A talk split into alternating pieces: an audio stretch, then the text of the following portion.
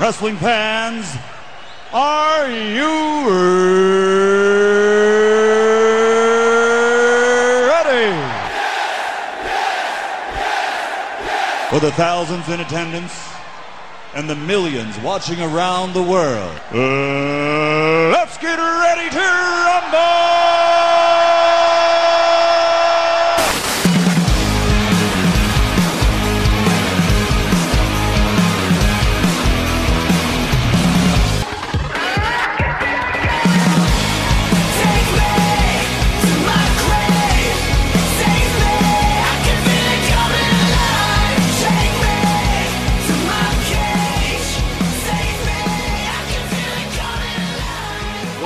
Guys? Welcome back to Wrestle Rant Radio for Thursday, August 17th, 2023. I am Graham G.S. Matthews. Hope you guys are doing well and having a great week so far.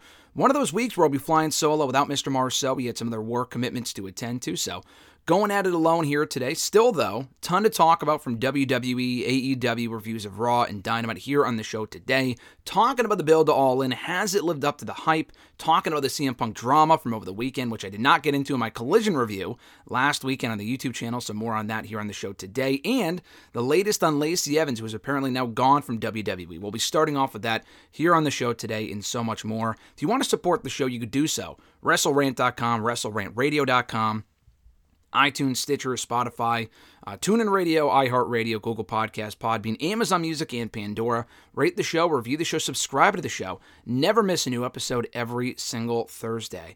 I think Stitcher is actually being removed. Uh, I'll I'll have to take that out of the lineup when I'm plugging all the podcast and platforms that the show appears on. I think Stitcher is actually shutting down at the end of the month, so you can check out the show on Stitcher for the rest of the month of August. But beyond that, check out the other platforms that I mentioned just a moment ago. Uh, like I said, a lot to get into here today. We'll start off the Lacey Evans talk from earlier this week. It wasn't exactly not a, it- it's not a massive massive story. There really wasn't a lot of breaking news this week in the world of wrestling beyond the CM Punk drama, which I'll address in the AEW section of the show here today, a little bit later on. Lacey Evans, though, her contract apparently expiring earlier this week and now apparently gone from WWE. Uh, like I said, not exactly a massive story when it was first looking like this would be the case. She had tweeted, I think, on Monday, oh, when the clock strikes midnight, I'm out of here. She had posted a GIF indicating that her contract was expiring that night at midnight, and no one knew exactly what was going on. I wasn't on X, Twitter, whatever the hell you want to call it, while Raw was going on, so I didn't see it when she tweeted it. Um, that being said, though, it kind of became clear by the next day that she was indeed gone from WWE. Uh, Meltzer confirmed it. WWE didn't outright confirm it with a statement. Typically, they say, oh, this person's been released from WWE. Even when their contracts expire, we've seen situations where, like with Matt Hardy, for example, back in early 2020. Now, Matt Hardy is a lot different than Lacey Evans in the sense where he's a legend. There was a lot of speculation. Oh, would he go to AEW if he left WWE? Blah, blah, blah. And obviously he did within a matter of weeks. Uh, when Matt Hardy's contract expired in early March, they put out a statement saying Matt Hardy's contract with WWE they didn't say wasn't renewed, but they said um, that he was gone from WWE. It expired. We wish him all the best in his future endeavors. Blah blah blah. Again, Matt Hardy, a legend. They probably did that to address the elephant in the room, whether he was going to AEW or not, just to make it clear that he was no longer with the company. There were people like Roderick Strong, whose contract seemingly expired at some point last year, and then ended up in AEW, or maybe earlier this year rather. Could have been late last year. We still don't know the exact timetable on that. I don't think. I'm not sure if that was ever cleared up by Roderick Strong himself or others, but he ended up in AEW just earlier this year after a year of inactivity. He was injured, I think, for a while. It might have just been a kayfabe injury. I'm not exactly sure, but you know he disappeared from WWE. We didn't see him again in NXT before popping up in AEW earlier this year. So people's contracts can expire and they can show up elsewhere. Lacey Evans was the only reason why we found out about Lacey Evans' contract expiring was because of Lacey Evans herself. And again, it wasn't exactly clear what exactly she was indicating at until we got the official report from Meltzer and others saying that she is indeed gone from WWE. Because sometimes when the talents say that on their Twitter, that can mean a million different things. Is it a storyline? Is she talking about something else? Was she just bullshitting? we- we've seen this same song and dance before, so I am skeptical. I, I apologize, but I am skeptical sometimes when it comes to this stuff. But all signs now indicate that Lacey Evans is officially gone from WWE. So here are my thoughts. Lacey Evans, as I tweeted last night, um, when I kind of I haven't really talked about it too much on on Twitter in the last couple of days. First, you know, since first seeing the story develop that she was probably on her way out of WWE. She was called up way too soon, back in late 2018. Now, I don't know exactly when she was hired by WWE. I remember seeing her on episodes of NXT in 2017 and 2018. The problem is that in that year and a half, two year long period, she wasn't really anyone of note at all. She was brought in as an enhancement talent. She may have won one or two matches, maybe, but she was never focused on. I'm not even really sure if she was using the name Lacey Evans at that point. She was using her real name, I think, at that point in 2017. Macey Estrella, um, Australia. I, I'm not exactly sure how it's pronounced, but the non Lacey Evans name. She was using her real name for a little while there. They gave her the Lacey Evans name, and they called her up to the main roster randomly in late 2018. Did not make her debut until early 2019. It was part of that crop of competitors where it was like Heavy Machinery, EC3, Nikki Cross. There may have been, oh, Lars Sullivan, remember him? And Lacey Evans. And most of the, I mean, Lars Sullivan had been around for a while. That one kind of made sense. And he was already on his way up to the main roster anyway. Lacey Evans never did anything of note in NXT whatsoever. So to call her up when they did, it just seemed like she wasn't ready from a in ring standpoint, from a character standpoint. Now, to her credit, which I also tweeted last night, she did the character stuff extremely well. She came in as the you know old school you know feminine character in early 2019. The sassy Southern Belle is what she was calling herself, and she played that role really, really well. And she wasn't exactly bad in the ring either. Now, granted, she had a great dance partner from out of the gate. Right after WrestleMania, she was the first feud for the undisputed women's champion, Becky Lynch. When Becky Lynch was at the peak of her popularity in early 2019, her first feud coming out of WrestleMania, whether people thought it was disappointing or not, it was a big opportunity for Lacey Evans. Now, whether she lived up to that opportunity or not is debatable. I think she did. Now, as I also tweeted last night, Lacey Evans in the ring was never as good as most of the women they had on the roster, even then and even now as well. With all the women they've brought back, there are a lot of women I would rather see built up and given opportunities to than Lacey Evans. Lacey Evans, the one thing you can't say was that she was not given opportunities. She was. And she, to her credit, did not squander every single one of them. Now, personal views aside from her end, because that was a, the one thing I think a lot of people got on her on in the last, if that makes sense, in the last year or so were her own personal views and shit that she's tweeted and put on her Instagram and whatnot. I mean, I have my own thoughts on that as just as far as how dumb some of those views can be, at least in my own opinion. And if you don't like it for that reason, that's perfectly understandable. I'm just talking from an on air standpoint. I'm not thinking the entire WWE universe saw those posts and the stuff that she was putting on social media and thought to themselves, well, I'm not going to cheer for this woman anymore. I'm not going to care for this woman anymore because of how she because of reviews on this or that or whatever it might be, I think it came to a point in the last year where it was clear that there was nothing more they could do with her. They tried turning her heel and babyface many times over. And at least on two occasions, I thought WWE themselves dropped the ball. But I'm also not going to sit here and say that WWE lost this massive, what could have been talent in Lacey Evans. I really don't think it makes much of a difference. Uh, I'm not. We also don't know yet if this was WWE's choice or if this was her choice. If her contract expired, she opted not to renew, or which is rare nowadays. WWE seems to renew everyone whether they want them around or not. This has been the case for a very long time now. There have been instances in the last couple of years where, you know, contracts expire, they don't renew them. Typically, they just release people, um, but they could be taking the AW route where it's not exactly a release, but when their contract comes up and they don't renew it, people don't call it release because it's not a release technically, but they just don't want them in the company anymore, so they're really just not bringing them back. So it is a release in a different way. When I hear release, I think they're still under contract, they have time left in their deal, and WWE or AEW got rid of them. AEW does not release a lot of talent. We know this. Uh, WWE has not released a lot of talent since Triple H came back into the fold about a year ago. They have released people, Nigel McGuinness being one of them, Jimmy Smith being one of them from the commentary teams last year. From a talent perspective, there really aren't a lot of talent that have left the company because they were released. They may have left the company on their own terms, contracts expired. This may have been one of those cases. WWE, for all intents and purposes, may have wanted to re sign Lacey Evans. And in what world would they have wanted to have? I'm not really sure what value she brings to WWE at this current point. Again, she served. She has a great background. It was a great story that they incorporated into her character about a year and a half ago.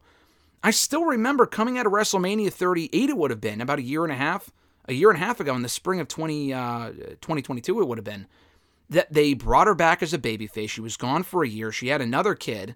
She disappeared from television at the perfect time in early 2021 because again, she was getting pushed around that time at the, at the time she got pregnant in early 2021, but it was in that fucking awful feud with Charlotte Flair over the Raw Women's Championship.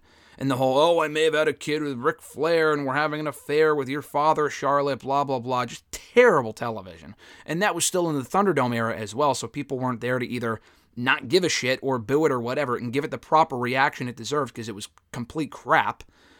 So she got pregnant at the perfect time because, again, she probably would have won the women's championship. I think that was even the report at the time. She was supposed to face Asuka for the Raw Women's Championship at an elimination. I think it was either Elimination Chamber or Fastlane. And then she got pregnant. The whole thing was dropped, and we never went back to it, which is, again, no complaints on my end. But that was probably her one opportunity where WWE was actually going to put the championship on her. And at that point, it would not have made sense because then we would have been deprived of Rhea and Asuka at WrestleMania, where Rhea won the Raw Women's Championship instead. So thank God that happened. But again, she came back in 2022, about a year later, as a babyface. And it's not like they haven't tried that before. They did. They tried it back in, what was it, late 2019? She got drafted to SmackDown, and she was a babyface around then as well.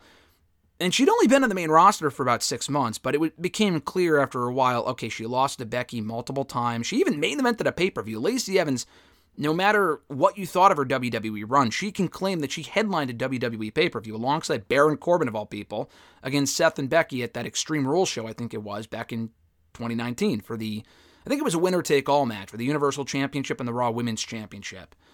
But anyway, she feuded with uh, Natalya for a while and whatever.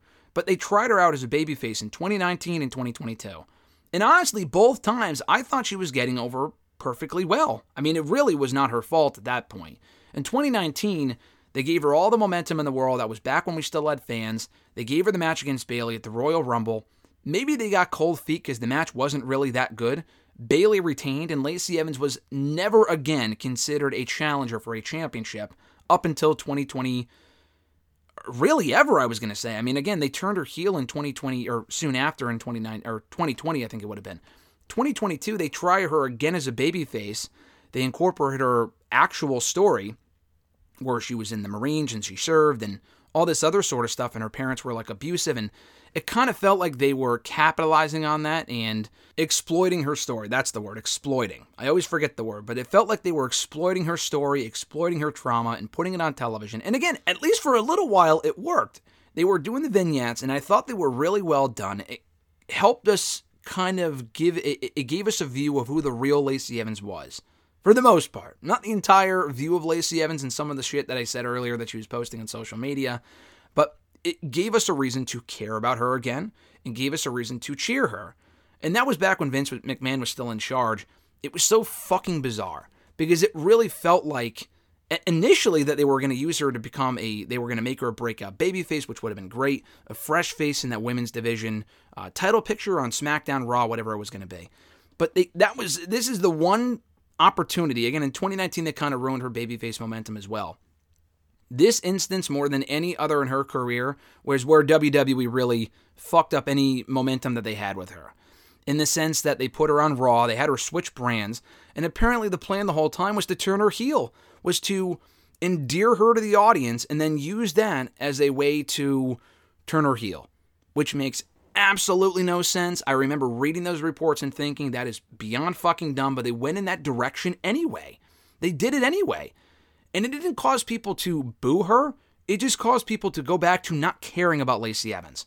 Again, I'm not saying WWE completely missed the boat with Lacey Evans and they missed out on their chance to have a multi-time women's champion and whatnot. I'm just saying, like, it, felt like at that time when there really weren't a lot of fresh pace, uh, faces, rather, in the title picture, you had Lacey Evans, who isn't great in the ring, but the character stuff and what they were doing with her seemed to be working. She got great reactions when she did come out. And then it became evident that they were exploiting what they were, you know, her whole story and trauma and whatnot. And then she was kind of putting a heel spin on it while also parading out there as a babyface. I remember it seemed like she was going to win Money in the Bank last year. It was over 4th of July, 4th of July weekend. She was on the show a lot. She was off the show for like a fucking month and then came back. Again, they did everything wrong with Lacey Evans by having her switch brands constantly, go back and forth between being a babyface and a heel. And then she lost anyway, and that was pretty much it. And then Triple H took over. He lost complete interest in Lacey Evans, and I don't exactly blame him. I mean, she was in NXT at one point, but it's not like you got to remember Lacey Evans was not someone that she was that he was focusing on at that time in that NXT women's division because there were women that were better than her, which is also why they were not focusing on her last summer because there were women that were better than her. He did not care about using her story to get her over because again, they tried that and they completely messed it up. I'm not going to say it didn't work because they took that route and they completely messed it up. That to me was their last chance. So when they tried to repackage her earlier this year with like the Sar- Sergeant Slaughter s gimmick, that to me was the final nail in the coffin. That was never going to work. It was dumb. I was there for the, some of those matches where they used her in squashes to put, you know, they, they put some uh, they put her over some people over like local athletes and stuff never really led to anything they brought her back at a time where they were already on the road to WrestleMania. They already had other plans for other people. She wasn't on the card, I don't think. It was a random time to bring her back. The crowds did not fucking care. And the whole thing with Sergeant Slaughter happened online, which again isn't really her fault because she actually served. Sergeant Slaughter did not. He accused her of stealing his gimmick, which I'm sure it's not her fault. I'm sure it was more of a WWE issue. She got into it a couple times on Twitter with the daughter of Sergeant Slaughter, just completely ridiculous stuff all of this to say WWE is not missing out on a major talent in Lacey Evans. It is a bummer to see her go in the sense where I feel like she could have had some success if they booked her better at certain times. But she was also not this exceptional talent in the same way that Sasha Banks was, or a lot of the women they have currently on their roster are, but they have not used them in the right way. I think Michin, Tegan Knox, Candice, Piper Niven are all better in the ring than her. Now, she, to her credit, like I said earlier, she had a great character and she got that character over, both as a heel and as a babyface at various points in her career. She accomplished very little. I'm not even sure if she ever won a championship. She may have been a former 24 7 champion. If not, she never won a title. She was never tag team champion, Raw Women's Champion, SmackDown, NXT Women's Champion. She never won any of those championships. She could have if they booked her better. But I'm not sitting here now thinking that WWE dropped the ball on Lacey Evans so many times. They did a couple times but not enough times for really it to feel like they missed out on a major talent. They have enough talent as it is. Hopefully this does not open the, you know, open a spot up for someone to get called up and not be used because we've seen that many times already. Indi Hartwell wrestled on Raw this week. First time her singles match on Raw. She's she's been cleared for a while, I would think, because she was in that tag team turmoil match like a month and a half ago. So it's not like she's still hurt. I don't think. Maybe she was. I don't know.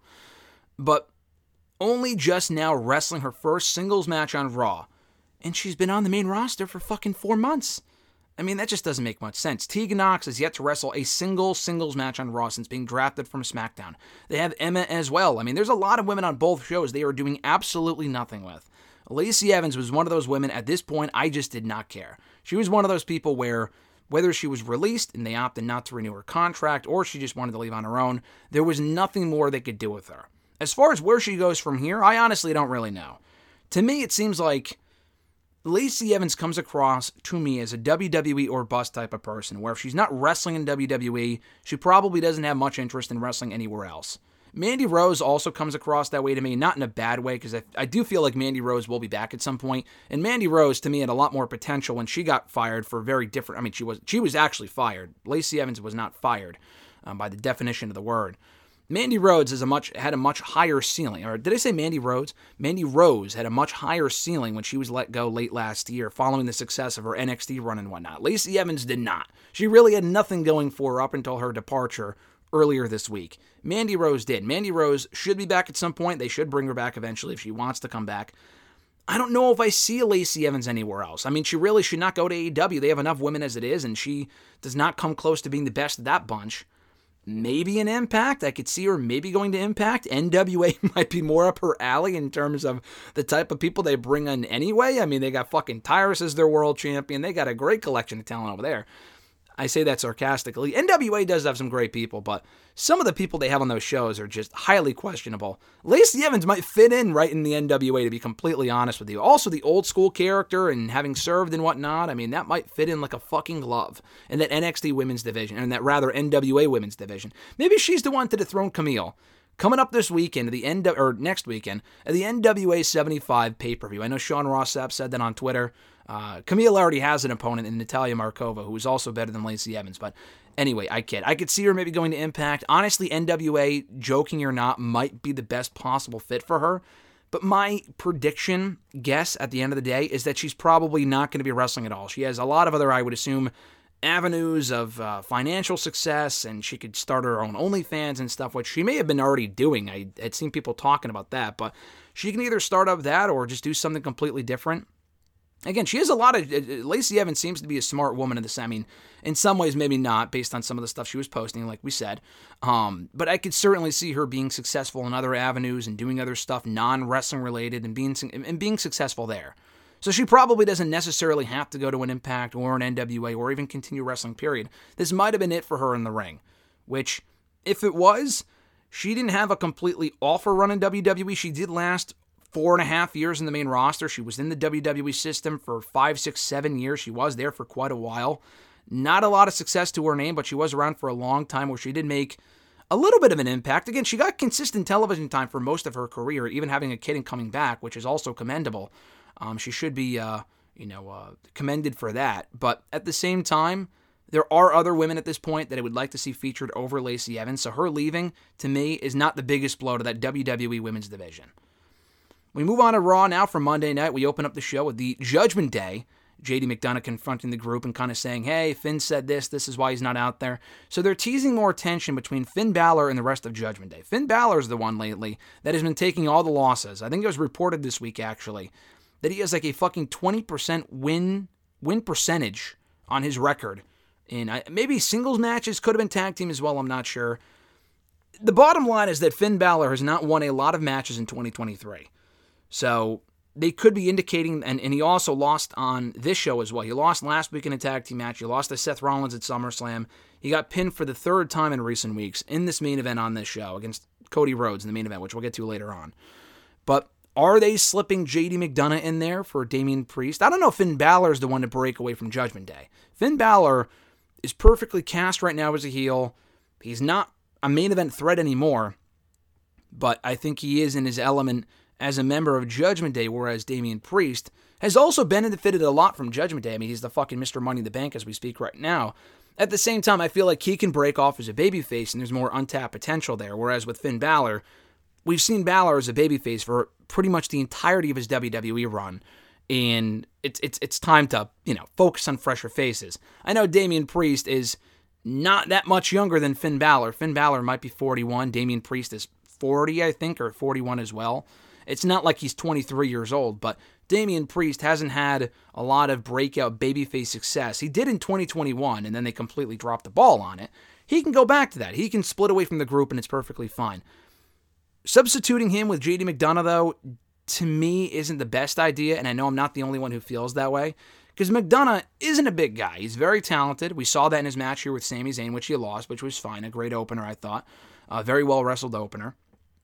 But he's not the biggest guy. He's around, he's around the same size as Balor and around the same size as um, uh, Dominik Mysterio as well. Damian is kind of like the muscle of the group. He's the heavy of Judgment Day. So it kind of messes up that dynamic. I mean, you could say obviously Rhea Ripley's the muscle as well. She's she can take it to pretty much any guy on the roster. But Damian just brings a different dynamic to the group. He is also bigger than Rhea Ripley. It's not like Rhea Ripley is Nia Jax. I mean, Damian Priest is easily the biggest person in that group, height wise and whatnot. So taking him out, putting McDonagh in, I'm still not yet completely sold on, but it looks like they might be headed in that direction. Uh, we got more progression in the Intercontinental Championship, seeing Chad Gable beating Giovanni Vinci in singles competition. A nice match while it lasted. Didn't get a ton of time, but what we got from them was good. And then immediately after that, Gunther in non title action against Otis, beating him. We did find out the Intercontinental Championship will be defended next week between Gunther and Gable. Now, the question is does WWE have Gunther win and extend the longest reign ever for the Intercontinental Championship by Gunther, or do they interrupt it next week and give the reign to, uh, or give the championship to Gable, give the gold to Gable? I love Gable. I do. I honestly would not be opposed to him being the one to dethrone Gunther ultimately as the Intercontinental Champion. It should not happen next week. I'm honestly kind of surprised they're doing it next week and not waiting until the payback pay per view when it's mere days out from Gunther breaking the record. There has to be a reason why they're doing this. Either this match next Monday ends in a not no contest or a DQ or a countout or whatever, which I don't know if we've seen that with Gunther at all. Um, Gunther has not been pinned yet on the main roster since getting called up last year. But I mean, he's he's lost tag team matches. He hasn't been pinned in said matches, but he's lost tag team matches. I don't think Gunther has he lost matches by DQ. I'm trying to think. at least in his championship defenses, he has not lost any of those matches by DQ. I, I think that's a fact. All the matches with Sheamus, Drew, Braun, Nakamura, Moss, Ricochet, um, Woods, Riddle, everyone that he's beaten so far, he is beaten by pinfall or submission or whatever. I don't think he has won any of those matches or lost any of those matches by count out or DQ. So doing that next week would be weird, but I would like to see more from this feud. It would have been nice to see Gable in serious mode, dropping the comedy stuff for a change. That was not the case, uh, clearly, because he kind of cut more of the shoosh and thank you promo on Monday, which was fine. The crowd's behind him, which is great. I wanted to see more of the Gable that we got after the four way last week, where he celebrated with his son uh, around ringside. I want to see more family man Gable talking about what winning the Intercontinental Championship means to him. We did not get that this week, and that's fine. I'm just surprised they're doing the match next week on the same show, seemingly where they're doing Becky and Trish in the steel cage match. More on that later. Uh, it's not like next week is the I don't think anyway the first Monday of Monday Night Football, and they really load it up as the season premiere of Monday Night Raw, which they do every year. I don't think that's next week, so I'm kind of surprised they're doing that on next week's show. Uh, we'll see what happens. I'm looking forward to the match though; it should be good. Matt Riddle was around looking for a new tag team partner. Uh, Randy Orton's still out. So he was set to take on the Viking Raiders with a mystery partner, and he was looking for a partner. Now, they showed a segment from earlier in the day with Riddle and McIntyre, and Riddle attempted to convince McIntyre to team with him. And McIntyre was hesitant, and they showed Riddle, you know, in, in real time going into the ring for his tag team match against the Viking Raiders. Riddle came out first, and then the Raiders, and then Riddle's partner. So it wasn't even really in order. It kind of looked like at one point it was going to be Riddle against the Raiders two on one. Um, but they showed that graphic, and McIntyre didn't get this resounding babyface reaction because I think some people saw that graphic, whether they were paying attention to that Drew McIntyre backstage segment or not, which they had to do, by the way. They didn't do that backstage segment. Everyone would have assumed it. Some people probably did assume that Randy Orton was coming back because they saw that graphic thinking, oh, hopefully that means Randy's coming back. If they didn't do that segment with Drew and Riddle beforehand, people would be thinking, oh, well, it's got to be Drew, and then it's, or it's got to be Randy, and then it's Drew, and people are disappointed. They were probably disappointed anyway, but it probably wasn't as many people as it would have been if they just did not show that segment at all. Uh, but they had a good match with the Viking Raiders, winning said match. And it's not completely random that Riddle and McIntyre would be allies temporarily. They were on the same side against Imperium. They were on the same page against them, beating that team a couple times heading into SummerSlam. So, because Riddle had issues with Imperium as well. I thought they would go back to McIntyre and, and Gunther for the championship. I'm not opposed to them, you know, moving on in a different direction with Gunther and Gable. Gunther and Gable they might be doing next week, and then McIntyre goes right back after Gunther in time for payback. That is very possible. That is very possible. I hope that's not the case.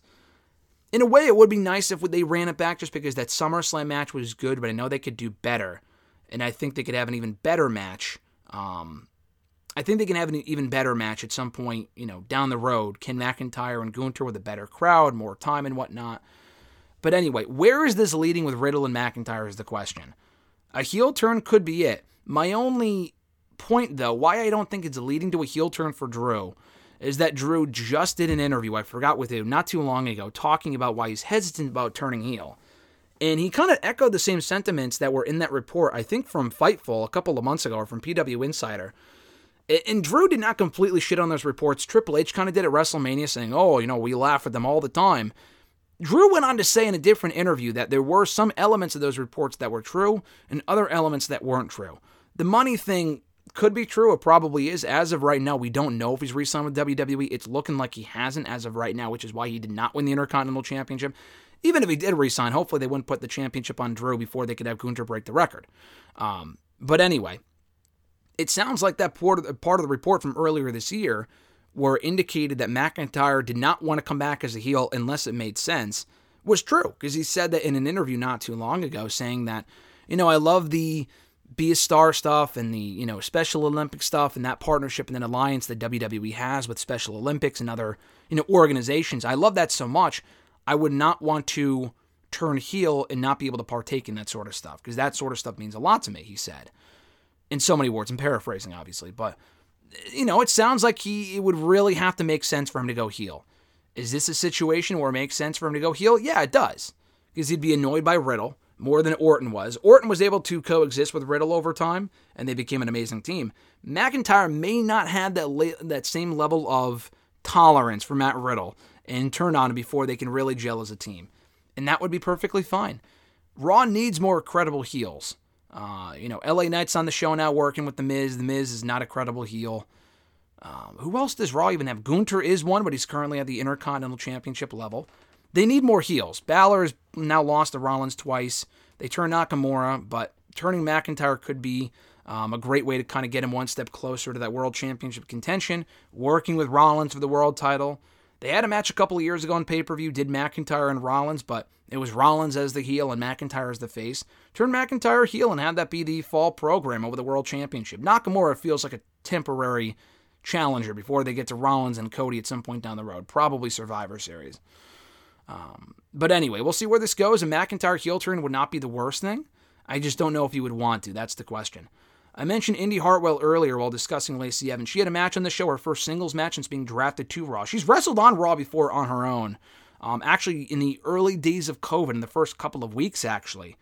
I'm pretty sure she had a match on Raw against Shayna Baszler, and uh, she lost. That was r- like soon after she was hired. I don't even know if she was on NXT TV yet at that point until she she didn't join the way until later on. So yeah, she wasn't she had just been signed by WWE a couple months earlier and they used her as an enhancement talent on Raw. So not her first match on Raw, but her first match on Raw in front of a capacity crowd on her own. She wrestled the women's world champion Rhea Ripley in non-title action. And listen, I know Rhea Ripley's being built up right now for a championship clash with Raquel Rodriguez, probably set to take place at Payback, I would hope. Candice LeRae is the next sacrificial lamb.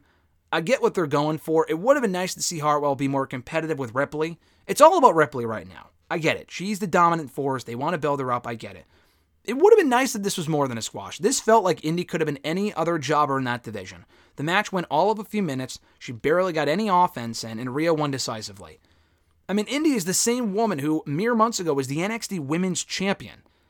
I mean, they even said that in the video package. They did a video package for her. It's not like she was just out there cold with no entrance. She got an entrance, she got a video package, which is great. She gained nothing from this match. Being in there with the women's world champion was not enough because she was completely dominated by the current champion. She gained nothing in defeat. Great to see her on the show. Have no idea what the fuck happened to that wave reunion they were seemingly teasing a couple of months ago. It, it, it kind of seems like, from what what people have said, that Vince McMahon poo pooed that idea, and we're not going to be getting the way on, on WWE TV anymore going forward, which is a bummer. Not that I was exactly excited for it, but at the same time, it would have given Gargano and LeRae and Hartwell and even Loomis something to do. We could still see it, but Gargano, I, I don't think he's hurt. I have no idea where he is. Anyway, I, I was disappointed by this match more than most just because I think Hartwell is very good. She could have really gone in there and not had a 20 minute classic with Rhea, but put it more of a fight than she did. She was basically killed for three minutes and then put away like she was any other jabroni, so I was disappointed by that. One of the big hooks going into the show this week was whether Nakamura would explain his actions for why he portrayed Seth Rollins at the end of Raw last Monday night. And he did in Japanese, so the crowd didn't really know how to react with anything other than what chance, which they didn't do initially, which I was proud of them for. This crowd sucked on Monday, by the way. They were in Winnipeg, uh, Winnipeg, you idiot, on Monday night and the crowd was completely quiet for most of the show. Now, to their credit, in their defense, there wasn't a lot to get excited about. That being said, um, they could have been more alive at certain points, but they didn't respond to the what chance until about halfway through his Japanese explanation for why he attacked Seth Rollins. I think he actually did explain himself in that promo with subtitles that I saw on Twitter, but if we never really found out on the show itself, then it doesn't really matter. But he then went on to say in English, I want the world championship. So Kind of a lame, simple explanation. But again, I think he said in the Japanese part of his promo that he was tired of getting frustrated and losing matches and whatnot. Because again, Nakamura is a guy for the last couple of months. They brought him back in the spring. He beat Karrion Kross. He beat Madcap Moss. He beat a couple people. But then he just kept losing. He came to Raw and lost a lot of matches. He's lost to Finn Balor. He's lost to Damian Priest. He lost to Bronson Reed a couple of times. He's lost a handful of matches. He lost to Money in the Bank. He lost a Battle Royal at SummerSlam. He's lost a handful of matches. So they need to do more, though, is the issue, to make people think that he has a legitimate shot of beating Rollins for that championship, probably a payback. So Rollins accepted his World Heavyweight Championship challenge here, but they didn't say when it was, which is odd because payback's coming up not next weekend, not this weekend, but the weekend after that. So it's not this weekend, but it is weird. The pay per view's in two weeks, and we don't know a single match for that show yet. It doesn't have even a main event. It's very likely will be headlined by Rollins and I, I, thought originally it'd be headlined by Uso versus Uso, but with Jey Uso quitting, that probably won't be the case. So I spoke more about the Jey Uso situation in my SmackDown audio review last week on the YouTube channel. Don't really discuss SmackDown here because by the time this goes up, it'll be outdated with SmackDown airing tomorrow as we speak right now. But with Uso versus Uso possibly not happening at Payback, and they might be saving that until WrestleMania, it would make more sense uh, for them to then do Rollins and Nakamura as the main event for that payback pay per view. Rollins can seemingly only main event pay per views when Roman Reigns is not there. Roman Reigns has headlined the last three pay per views Money in the Bank, Night of Champions, and SummerSlam. Rollins was on all three of those shows in World Heavyweight Championship matches, and not a single one of them was the main event. That needs to change with Payback. If they really want to make that championship mean something and feel on the level of that Undisputed Championship, they can't, but they can at least try by putting it on last on at least one show coming up that Roman Reigns is not on. Having Uso versus Uso, which feels like the real attraction because there's an actual story storyline there, um, that's one thing, but there's no stakes there. It seems like, and I know there were, you know, rumors of Rikishi maybe being the special guest referee, and that's fine and all, but they really have to close the show with a fucking World Heavyweight Championship match, no matter how predictable it is. If they really want to make that championship feel legitimate, incredible, and prestigious. So Nakamura did whisper something to Rollins at the end of this segment. We don't know what he said, and now they're teasing that we'll find out on Monday's Raw. So maybe he said something about Becky Lynch. He talked shit about his wife. Rollins was taken aback. He wasn't expecting that from Nakamura, and Nakamura then laid him out. So we never found out what it was. We might find out coming up on Raw this week. I mentioned Becky versus Trish earlier. It was weird because this did not go on last. And listen, they didn't do this in Canada for the sake of doing it in Canada. Oh, Trish is from Canada, so we have to blow off the feud here. This was not the blow off to the feud. They did it here because they didn't want to do it at SummerSlam because they had other, you know, priorities with Ronda and Shayna. Shayna has, you know, she was on Raw last week. She was not on Raw this week, I don't think. So they didn't really follow up on her win over Ronda this week or the win over Zoey Stark. She was not on the show. In retrospect, first of all, this was not a great match. But in retrospect, they probably should have just put this in the spot that Shayna and Ronda had. I can't imagine the crowd would have been any quieter than they were for Shayna and Ronda, which was you could have heard a fucking pin drop in that arena. I was there, I can tell you. Becky and Trish, they probably would have been a little bit louder for. And again, if they did this dumb finish, we would have shit on it. But at least Becky Lynch would have been on the show. I know Ronda Rousey's swan song, they want to have it be on pay per view. That was a clean finish.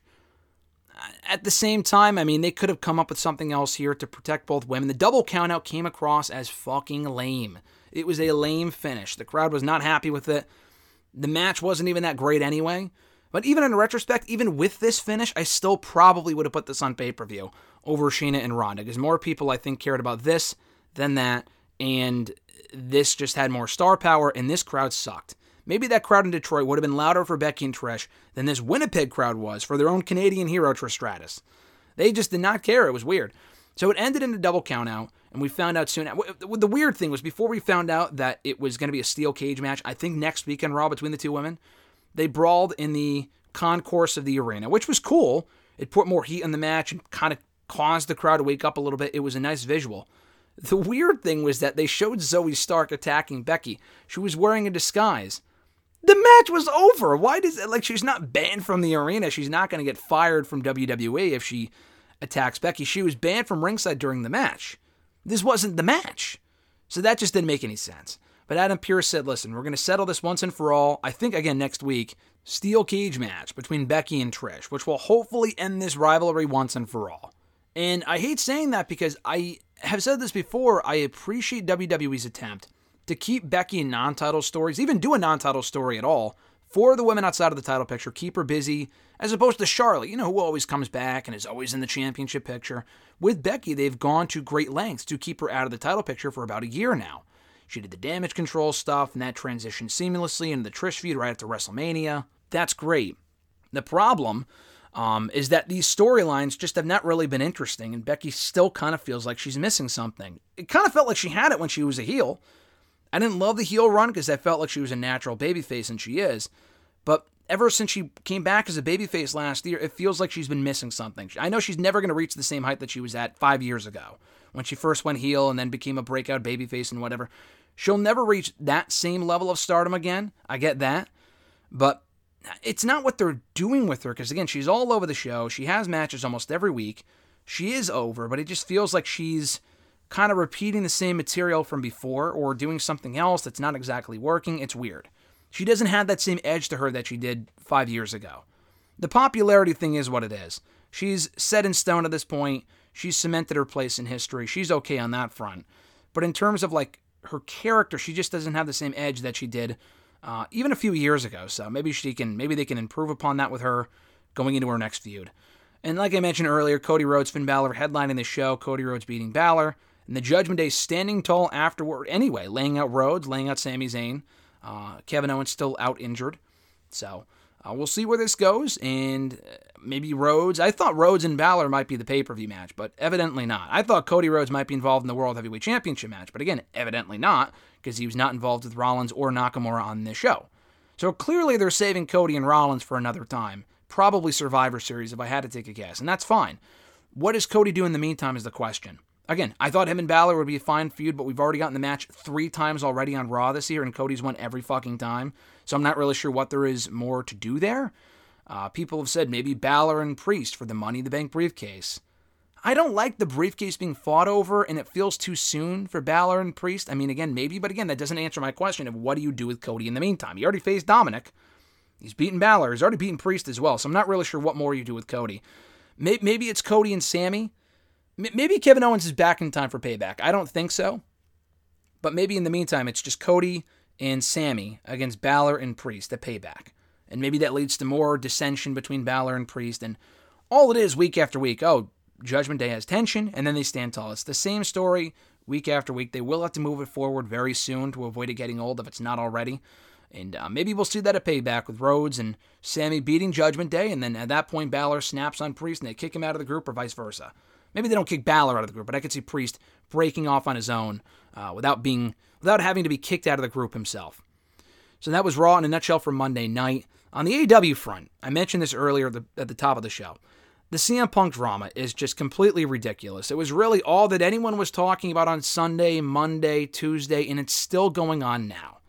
The general gist of the story is this Punk having people banned from the building at Collision. Punk should have no power. I would say he does have no power, but that doesn't seem evidently true. Tony Khan giving him a bit more leeway than he probably should. The guy's a talent. He's not an EVP even. Even if Omega and the Bucks were doing this shit, I would still say that was stupid. If you have an issue with someone, you can have an issue with someone, but you work it out like men and you stay on the same show. I mean, if you had an issue with Ryan Nemeth, that's fine. I mean, Nemeth had tweeted something about Punk. Punk, you know, thin skin, say what you will. He had an issue with what Nemeth said. Okay. They had a disagreement over it. They talked about it. You know, ang- uh, Punk reportedly angrily speaking to Nemeth about it or whatever. Okay. But then why is Nemeth banned from the building? That just seems stupid. Again, we don't know Punk's side of the story specifically, but it sounds like he didn't like the vibe that Nemeth was bringing to the collision taping and creating a divide among the talent and whatnot. Get him out of here. He's not a part of the boys. Again, that's just fucking stupid. That's stupid. I mean, that's not Punk's call to make. We didn't hear any stories previously, not to say it hasn't happened, but we didn't hear any stories previously of people being banned from the building or being barred from Collision or Rampage or Dynamite because they weren't a team player. At that point, you just get rid of them. I'm not saying Nemeth is the most important person on the roster. I don't really give a shit about Ryan Nemeth. I'm not. I'm honestly kind of surprised he's still even there, and they still use him on a contractual basis as a jobber for any one of those shows. I have not seen him on an AEW show in quite some time, and I'm not complaining. But at the same time, though, you can't ban people from the building just because you don't like them. You get the fuck over it. I mean, it's already bad as it is, as we've spoken about before, that Punk has to work Collision and the Elite have to work Wednesdays on Dynamite and sometimes on Rampage because they can't coexist. And that's a Tony Khan call. Instead of, I mean, I guess apparently Punk wants to work it out, and then the Elite don't want to talk to Punk. They don't want to deal with Punk. At some point, I think they will work together on television, whether they are on the same page or not.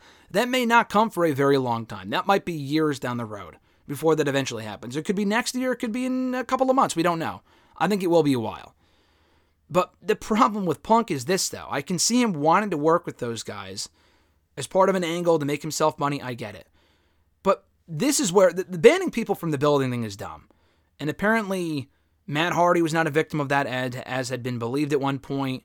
and one other person. Christopher Daniels apparently was. Daniels was not welcome to, to Collision apparently because again he was one of those people involved in the brawl at Brawl Out at All Out last year, and he was the one to break up the brawl. And I guess Punk sees him as an elite guy. Now Christopher Daniels is a talent relations head official in AEW. For Punk to have more say than he does, to get him booted from the arena, if that is true, again, if that's reportedly true, is fucking dumb. That is very stupid. And if his mindset, as again had as had been reported by a few different outlets, the thinking could be, not is, but the thinking could be, well, if Ace Steel isn't allowed here, my friend who was also involved in the brawl, then Christopher Daniels shouldn't be either. If Ace Steel can't be here, then CD shouldn't be allowed here either, which again is stupid. Did Christopher Daniels bite a guy? No. I don't think Daniels is that, you know, uh, I know he's an elite guy, he's friends with the Bucks and whatnot, but that is pretty dumb logic. If he's not friends with Punk, it feels like the only people allowed at the collision taping are either cool with Punk, friends with Punk. You're either with him or against him. It's just stupid. You can't create that environment. Tony Khan needs to. It's it's as much about Tony Khan as it is CM Punk. CM Punk is going to try to flex his muscles as far as you know. If he knows that he can get people banned from the building and not have them welcome to the show that he's on, then he's going to do that. But why is he being allowed to do that? How does he have that sort of power? That comes down to Tony Khan. The end all be all to, should be Tony Khan, the fucking president, saying, No, punk, you need to get over it. Either deal with the person, don't talk to them, don't communicate with them, share the locker room, whatever it might be. But we're not kicking anyone out of the building. The Adam Page issue was a whole other issue on Saturday at Collision. Saturday's Collision was a solid show, far from their strongest effort so far on Saturday nights. But what the only thing that people were talking about coming out of that show on Saturday going into Sunday were Punk's comments about Adam Page, making comments about how he doesn't sell action figures, and that's why you still see his action figures hanging up in the toy section at Walmart and whatnot, or Target, whatever. I see them at Target, but they're probably at Walmart too. Um, but you know they have that, and you know he's the one that moves merchandise and ratings and whatnot. I, I, if I were Punk, I would not be talking about the ratings of anything. I mean, Punk is a draw. I don't think he's as big of a draw as he's probably making himself out to be unless he's just being sarcastic and playing up a character. I guess the guy's a babyface on the show, so I don't know. It's very weird. My whole thing with Punk is this, and I love Punk. Again, I'm glad he's back. I think he's a big part of that show. I'm happy to see him featured as the face of Collision. He makes that show more must see than it would be without him. At the same time, though, the guy needs to keep his fucking mouth shut.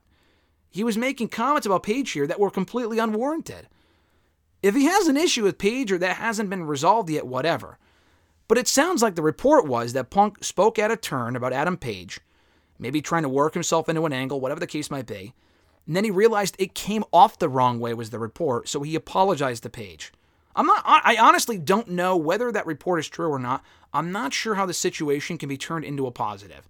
Unless we find out that Page was talking a lot of shit about Punk in the last couple of weeks, and that was Punk's receipt to Page, which was kind of the case last year unless we find out something pretty egregious from the Page camp as far as what happened with him and why he deserved that, then Punk comes off pretty fucking poorly here. Making comments about Page and, again, either trying to work himself into a match or getting, wanting Page to acknowledge him. It was just weird. Whether he apologized or not, why not make the comments? Why not not make the comments in the first place? Like, why even say that to begin with? He started shit when there was no shit. I mean, there was shit last year. He obviously still has unresolved bad blood with the elite. I get it. But he's digging it back up. Just when you think it's over, it gets dug back up, this time by Punk. I'm not saying he's the sole one to blame here, at least in this specific situation. Tony Khan bears a lot of the blame as well. But Punk specifically did not need to. I mean, it was just one thing after another. I saw the Punk and Jack Perry thing. That didn't really seem like much of a story at all. That was kind of a nothing story. But like it started with the Page comments, and then it continued with the Nemeth shit, and just it's one thing after. Oh, it was and then Christopher Daniels he had barred from the building. Like what the fuck is going on over here? He doesn't run the company. He shouldn't run the company. He's a top talent. Khan needs to put his foot down and say, "No, dude, you need to get over it and deal with it, or you just can't work here. You can't just have your friends working in the same locker room as you just because you don't like it. Tough shit." It's just completely ridiculous. I'm just like, why are we even at this point? It was just dumb. The Page comments specifically were Punk's fault. I mean, it is Tony Khan's fault in the sense that he should have done something about this a long time ago, and he's just kind of separating them to kind of, you know, uh, quiet down the issues so he doesn't really have to piss off either side. At a certain point, you're going to have to piss off Punk by telling him, hey, you need to shut the fuck up. Like, Punk needs to go back through the curtain. And Tony Khan, instead of saying, oh, it's a great job, great job, great job, like we saw from him on Dynamite last night, that segment and that skit, he needs to say, why the fuck did you say that? And maybe he did. But under no, in any of these reports did I read that. Did I read that Tony Khan told Punk, and we probably would have found out by now, hey, you probably shouldn't have said that. That was pretty dumb. Whether you apologize or not, don't do that or I'm fining you or suspending you because that was just stupid. Because it makes the company look bad for not doing anything about it. Moving on to Dynamite from Wednesday night. Uh, just not a great show. I honestly did not think this was a great show on Wednesday. The build to All In is all over the place. So let, let's talk about that first. The build to All In, has it been botched? Is my question to everyone this week. Because they're now billing it as the biggest event in wrestling history. And rightfully so. They've sold a lot of tickets, over 80,000. I checked the uh, records and numbers and whatnot. I mean, obviously, it's the highest, uh, you know, most attended event outside of WWE. I know WCW and N- uh, not NWA. Uh, New Japan did that North Korea show that was covered on Dark Side of the Ring in '95. That did like 160, 70,000 people each night, whatever. But like beyond that sort of stuff, WWE has the record for Mania 32, which they billed as a 101,000, and it was not 101,000. I don't know if people go off the number of 80,000, which is what I think Brandon Thurston reported, or 93,000, which is what Meltzer reported at the time.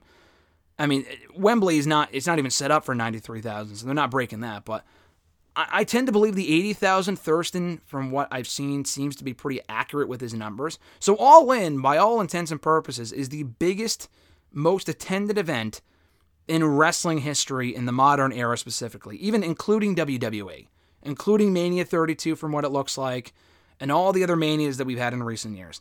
That is an amazing accomplishment for a show that up until a couple of weeks ago had no matches, for a company that's only been around a couple of years, that has had no shows there. That's part of the appeal as well. They had if they had other shows in the you know United Kingdom before now, maybe this show wouldn't have sold as well. They probably would have done a great number regardless, but I don't know if they would have sold 80,000 tickets because that audience had already been exposed to AEW.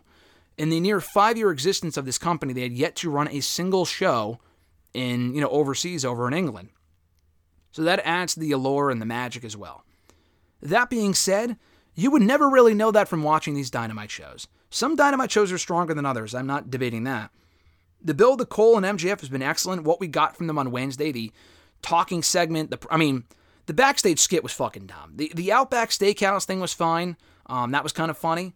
And then they followed it up with like the like they were pretending to catch, you know, an Australian, some guy backstage and pushing him into a pool. It was that was dumb. And then it just went completely off the deep end with the Tony Khan thing. Getting Tony Khan involved in anything on these shows is the worst thing you can possibly do. First of all, because people just don't like Tony Khan anyway. It gives those fans, those anti AEW fans, more ammo to just shit on the company. But second of all, because he's a fucking awful television character. Whether it's on Ring of Honor or AEW TV, there's not been a single segment where we have seen Tony Khan on the show where he's come across organically or naturally. He's just an awkward guy. And that's fine, but it's just not suited for a television persona. Even in a dumb segment like that, that was just cringy. The actual segment of the ring with Cole and MJF talking about their match at All In and how much it means to them, and MJF recounting his history ending up on the first All In five years ago, his relationship with Cody Rhodes was great. I thought that was a great promo, one of MJF's better promos in recent weeks. And they built up the Aussie Open match, and they got a lot going for themselves with this MJF and Cole program. And to Tony Khan's credit, he's doing an amazing job of capitalizing on it, making sure it's a big part of the shows every single week, continuing the story, making sure Cole and MJF aren't turning on each other until at least All In, maybe All Out, we'll find out. But the program so far has been perfectly handled. The problem is that the rest of the card is in fucking shambles right now. We have the Bucks and FTR competing for the tag team titles on that All In show. Their third match, first one being at the Full Gear show in 2020, the second one being on Dynamite in Boston on the uh, I almost said post WrestleMania show. It was after WrestleMania, but that doesn't have to do with AEW. It was that early April 2022 edition of Dynamite that FTR beat Bucks clean to retain the Ring of Honor tag team titles. This is going to be their third match, their rubber match.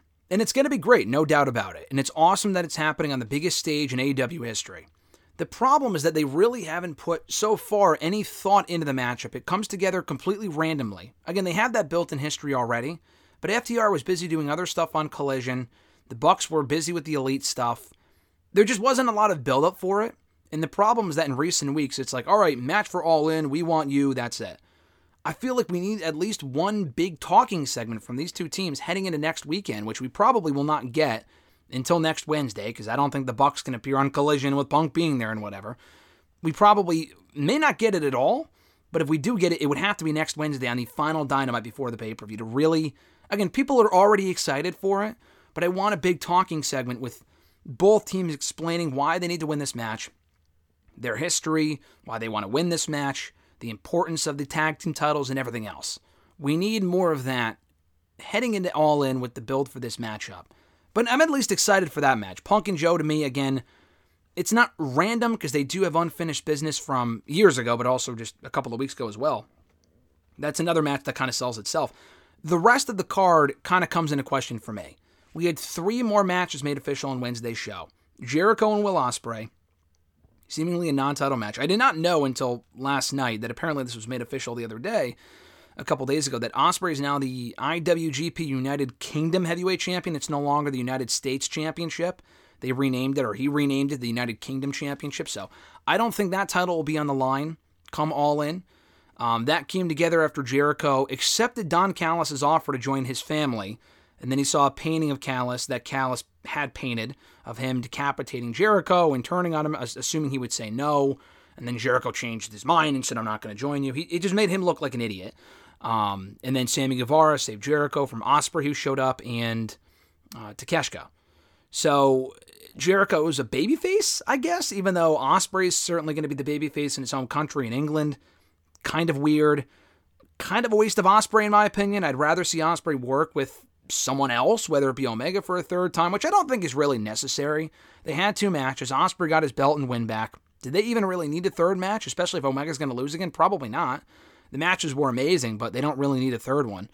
Anyway, um, it seemed like Omega was going to work with Bryan Danielson reportedly at All In before Danielson got hurt. That would have been amazing as well. But that's not happening. So we're getting Ospreay and Jericho instead. Speaking of Omega, he had a sit down interview on the show with Jim Ross, uh, pre taped earlier in the day. Essentially, what it led to was, or will, what it's going to be, is Juice Robinson, Jay White, and who is their partner? I, I don't even remember. But it's going to be Kenny Omega, Adam Page, and um, Kota Ibushi, the Golden Elite, taking on Bullet Club Golds, Jay White, Juice Robinson, and might be Takeshita. I think it's Takeshita actually, so that would make sense. Um, that's a six man tag team match added for All In. Now, again, I know that they want to get everyone on the show, but it's just coming at the expense of the card at this point. You look at the Stadium Stampede match. We kind of figured they would be doing a multi man match based on what's been talked about by Meltzer, I believe, and just been what's teased on the show. We're getting a fucking 12 man Stadium Stampede match, which sounds like an absolute mess. Those were more bearable than Anarchy in the Arena to me because they're a little less. They're goofy, but they're less like extreme. And extreme isn't the problem. They just go over the top of the Anarchy and the Arena crap. But we're getting Stadium Stampede with Blackpool Combat Club and three partners against the Lucha Bros, Best Friends, Eddie Kingston, and Orange Cassidy. Orange Cassidy not defending the international championship on an international show is fucking stupid to me. I'm sorry. He's had a million different defenses, including on Wednesday's Dynamite, but not on the actual international show itself. Could they not just do him and Moxley or something, or Moxley and Kingston? I love the Lucha Bros. Best friends are best friends. You don't need everyone on the show. You really don't. I mean, they've done a million different battle royals. They do that all the time on Dynamite, so you probably can't do that. Which is what WWE did with SummerSlam to get a lot of people on SummerSlam. I mean, it was a Slim Jim sponsored matchup, so they kind of had to do it. but that was their way of getting a lot of people onto the SummerSlam card. This is AEW does this constantly though. It's not a series of big culmination matches or big attractions. It is with the top of the card MJF and Cole, you know, the Joe and Punk match and FTR and the Bucks are three strong top matches. But these multi-man matches are just crap. I'm sorry. Just that stadium stampede like I know they're in an actual stadium now, but how does that even work? Because they were pre-taped elements that I mean, the first one took place during COVID. The second one had a live audience, but they there were a lot of elements of it that were pre-taped and happened elsewhere in the arena. I'm just not really sure how that works and how it differs from Anarchy in the Arena that we just saw a couple of months ago at Double or Nothing. I'm just not exactly excited for that. I'm glad Eddie Kingston's back on the show. But a 12 man, man, what the fuck is this? I mean, I don't know. I think I just expected more from this build. Maybe not, because Tony Khan really hasn't done a great job of building up his last couple of pay per views. Um, he waits until the last minute, or if he doesn't, he just adds a bunch of multi man matches, which he's doing, which is exactly what he's doing with All In. And you also have All Out the following week that we know nothing about practically, aside from probably getting Miro and Powerhouse Hobbs and Allin and Luchasaurus for the TNT Championship. They're going to confirm 85% of that card after All In. I get it, I understand it. At the same time, though, that show feels like a complete afterthought. They really do not need to do All In for the sake of the Chicago crowd. They can fucking wait. They could have just done the.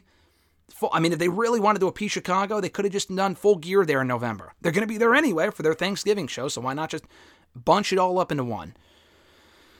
I don't know, it just doesn't make a whole lot of sense to me. So I am looking forward to the show. This will be a great all-in show. We talked about the ticket sales a couple of months ago here in WrestleRant Radio. I was more optimistic than RJ was as far as how many tickets they would sell. They still blew past both of our numbers, and that's amazing. And it's an incredible accomplishment. But I wish AEW did more to make the show feel bigger. It feels big when you think about it, but when you watch Dynamite, you would never know. Wednesday's show specifically was just all over the place. I mean, I'm not going to do a, a match by match recap as I did with Raw it just was not a great show. Between the all in build being all over the place, and then we had some good matches and some shitty matches. Like Orange Cassidy and Wheeler Yuta for the International Championship was a very good match, much like it was a few months ago. That set up the aforementioned Stadium Stampede match. Um, the Jericho segment I just thought was the logical, and Babyface Jericho is questionable to me. They're keeping him and Sammy together, which, God, can they fucking separate Sammy from Jericho for five minutes? They've been together joined to the hip since the beginning of AEW. I mean, I don't really think it's benefiting Guevara at this point. Guevara is just where he is on the card. I don't know. It's just weird. Um, hopefully, this means Jericho Appreciation Society is indeed over completely, and it's not just that they're reforming the group as baby faces. I don't know. I'm just not really overly invested in that. I was looking forward to seeing what Jericho's answer would be, and I was actually kind of hoping he would join Callis. Jericho should not have another faction. If he's going to be a babyface, he needs to be on his own.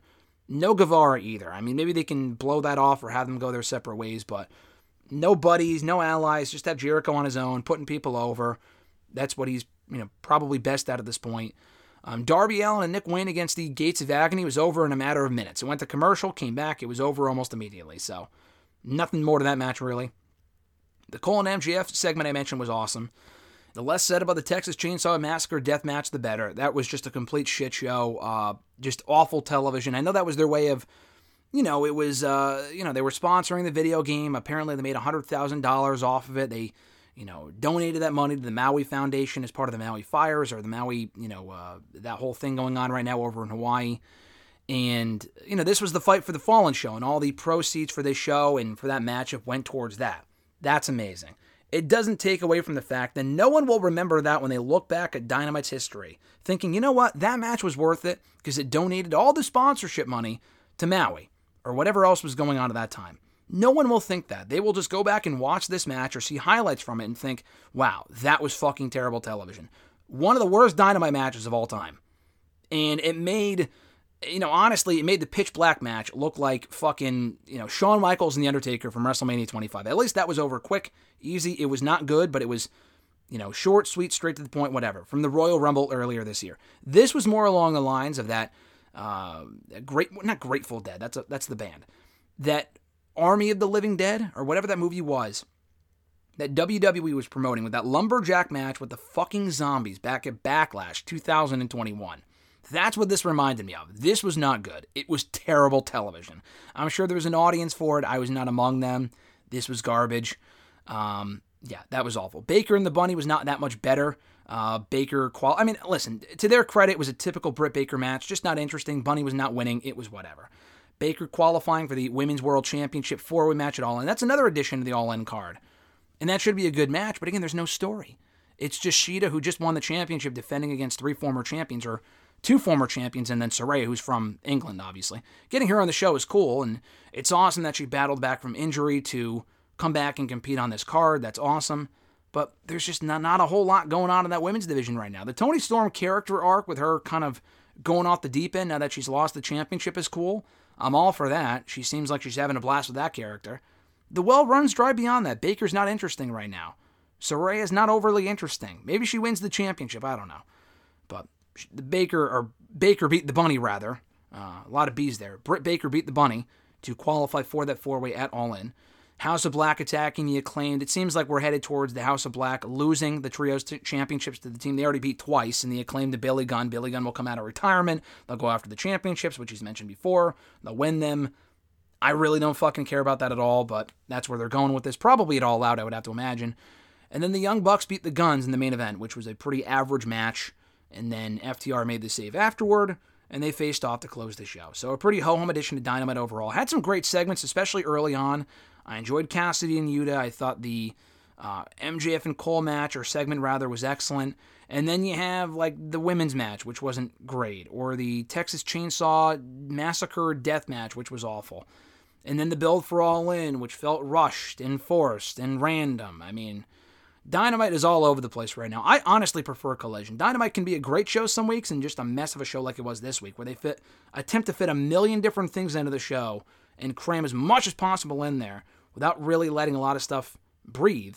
And that was the case this week. Was not a fan of Dynamite. I am looking forward to All In. We will do All In predictions here on the show next Thursday on WrestleRant Radio, hopefully with the return of Mr. Marceau, breaking down All In and all the other news and notes from WWE and AEW from throughout the week. Thank you guys for checking out the show. I appreciate it. New episodes every single week on WrestleRant.com, WrestleRantRadio.com, iTunes, Stitcher for now anyway, Spotify, TuneIn Radio, iHeartRadio, Google Podcast, Podbean, Amazon Music, and Pandora.